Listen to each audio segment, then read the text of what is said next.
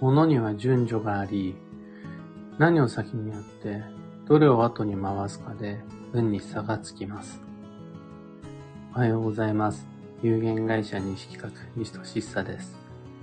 運をデザインする手帳、有機暦を群馬県富岡市にて制作しています。最新版の有機暦販売中です。ご購入窓口はリンク先を放送内容欄に貼り付けておきます。で、このラジオ、聞く暦では毎朝10分の暦レッスンをお届けしています。今朝は、引用学を根拠にした守りと攻めの順序というテーマでお話を。引用学を根拠にすると、行動の順序に基地強をつけることができるようになります。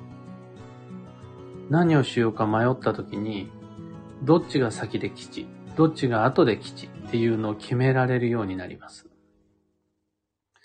引用というくらいだから、因が先で用は後です。じゃあ、因とは何か、用とは何を指すかっていうと、例えば、終わりが因で、始まりが用です。だから、終わらせるんが先で、始めるのは後となります。ちゃんと終わらせないとうまく始められないっていうのが開始と終了の順序です。また例えば、聞くのが因で言うのは用です。傾聴が先で伝達が後。聞ける人は言える人になります。お金は貯めるのがいいんで使うのが用です。だから貯めるのが先で使うのが後。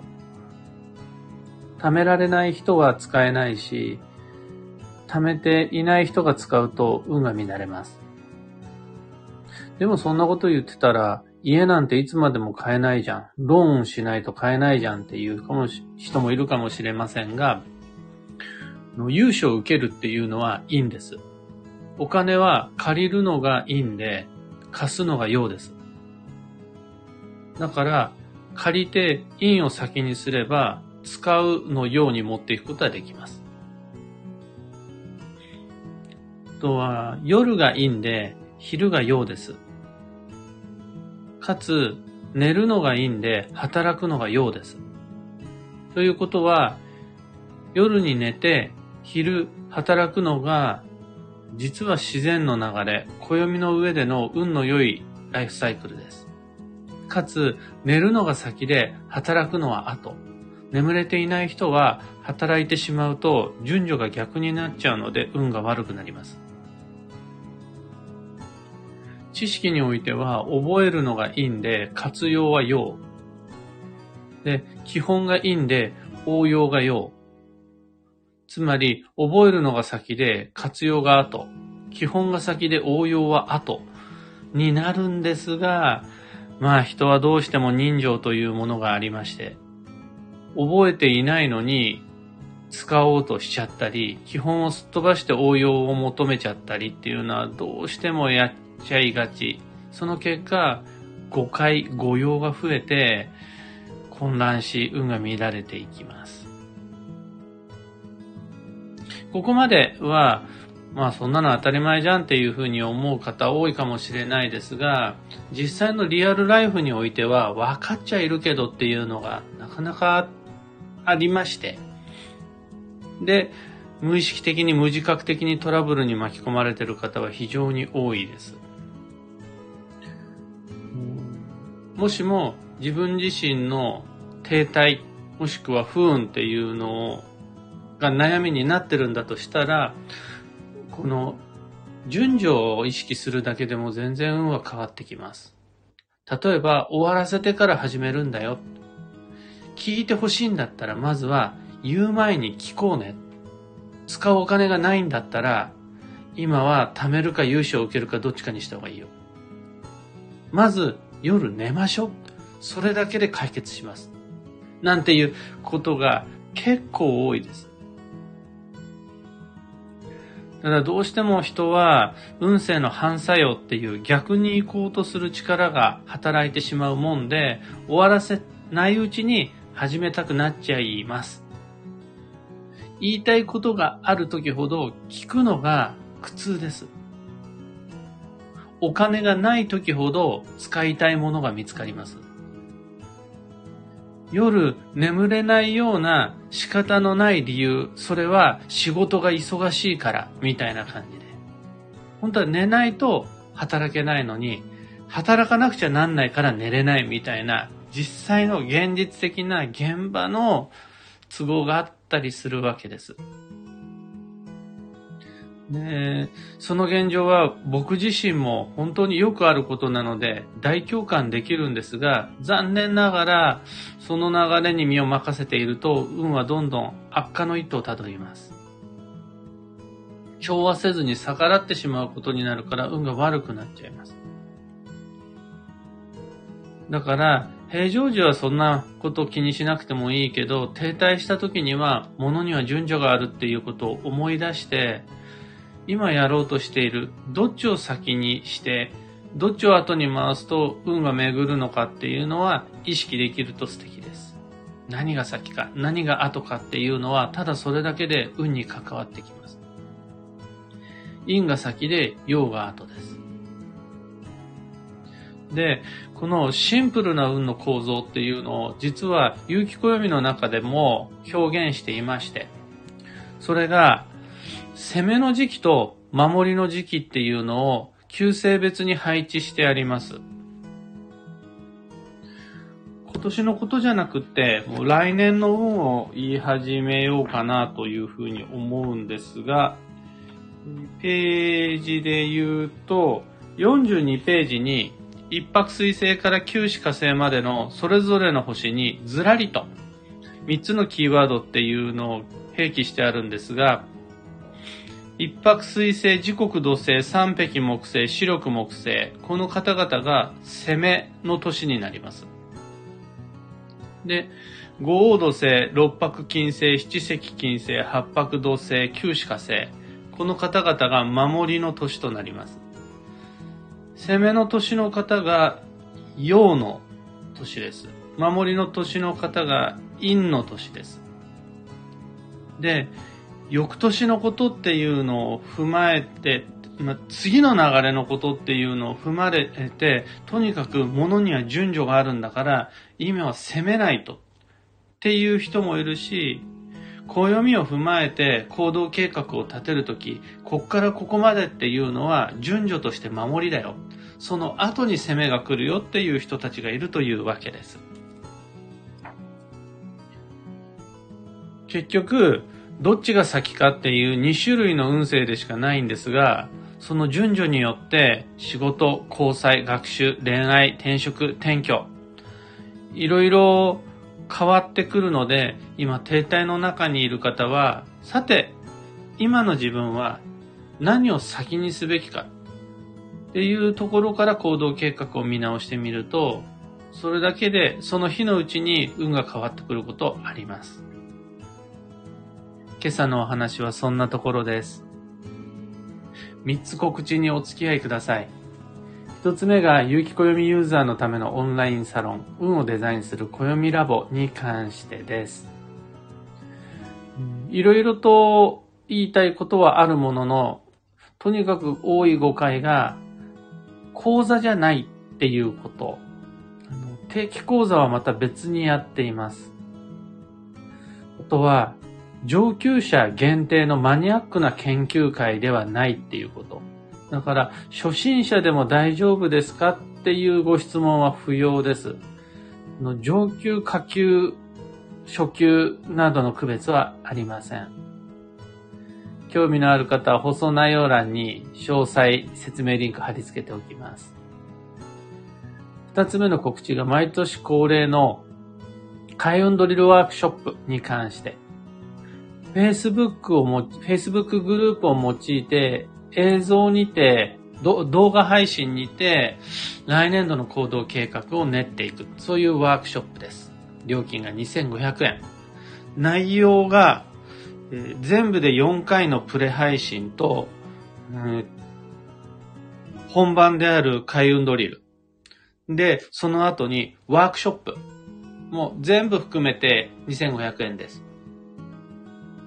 別途1980円でテキストとして用いる有機暦っていうのを使っていきます。有機暦の何ページを見てください。その上でそこに何か書き込んでくださいっていう回です。不明点不安点は申し込み告知ブログのコメント欄にお願いいたします。そちらだけが僕がお答えすることができる窓口です。そのリンク放送内容欄に貼り付けておきます。あと最後に一つだけ。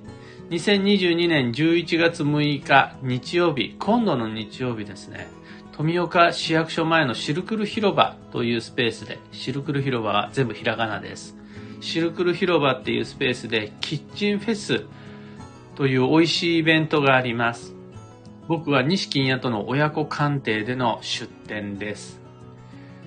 僕は旅飽きないという行商チームでみんなで参戦になりますので、その旅飽きないっていうのがある一角の一つで僕と金屋が並んでます。金屋の登場は13時ぐらいからになるはずです。お時間のある方ぜひ遊びに来てください。告知は以上です。さて今日という一日は2022年11月の1日火曜日。秋の土曜残り6日となりました。11月7日の立冬、そのタイミングを迎えるまでは無理をせず慎重に。慎重にとは、なんとなく気をつけて過ごすということではなくて、その行為の速度を落とす。これが慎重にです。だからめっちゃ気をつけてるって言いながら、いつものことをいつも通りのスピードでやっていたら、それは慎重にしたことにはならない。いつもより慎重に扉を開ける。いつもより慎重に立ったり座ったりする。それは、速度を落として少しゆっくりめに扉を開けること。少しゆっくりめに立ったり座ったりすること。これが慎重にとなります。幸運のレシピはラフランス。旬のフルーツが基地です。今、ラボの中ではカボス左右、すだち左右が流行っています。カボスもすだちも今が旬です。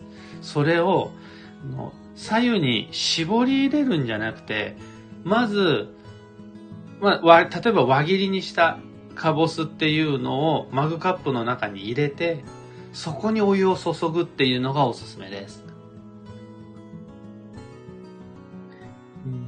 他に旬のフルーツは、栗、くるみ、りんごなどなどがおすすめです。あの、リンゴ左右とかも美味しいと思いますね。よく皮を洗った上で。本日のキーワードは主張、本音を明言する。なんですが、その意図は態度や雰囲気ではなくて、音声と言語を用いた自己表現。これこそ幸運の扉を開く鍵になりますよっていうのが主張になります。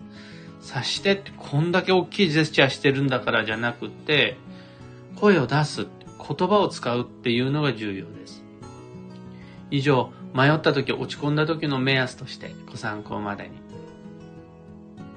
それでは今日もできることをできるだけ西企画西俊久でした。いってらっしゃい。すっかり寝坊をしてしまいました。えー、で、ああ、もうこれは無理だって開き直って、そこから左右を入れ始めたんですが、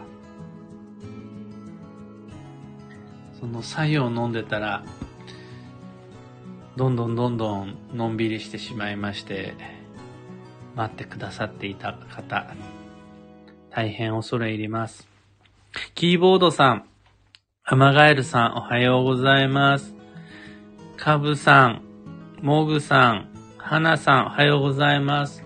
今日の群馬県富岡市は、これは薄曇りではないですね。曇り。真っ白な曇り空です。昨日は真っ青な快晴だったんですが、今日は穏やかな曇りですね。えー、あるここさん、おはようございます。いや、もう本当にマミーさんも花さんも、全然おはようじゃなくて遅ようございますになってしまいました。アマガエルさん、昨夜は体調が優れず、久しぶりにたくさん寝ました。今日はすっきり目覚められました。やっぱり睡眠は大切。僕も昨日は11時半ぐらいに寝たのかな。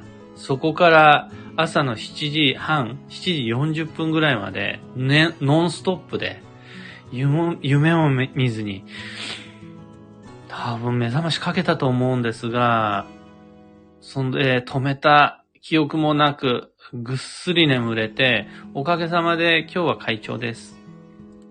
ですが、ご心配おかけしました。オペラさん、おはようございます。というわけで、遅刻したり、いろいろ失敗もあったりすると思うんですが、その時こそ、速度を上げるんじゃなくて速度を落として、マイペースを維持しながら運をデザインして参りましょう。お前が言うなっていう感じなんですが、あの、今日僕の一番の手柄は、大寝坊したにもかかわらず慌てず、まず左右を飲めたこと。これでもう今日僕の運は開いていると思います。そのつもりで行ってまいります。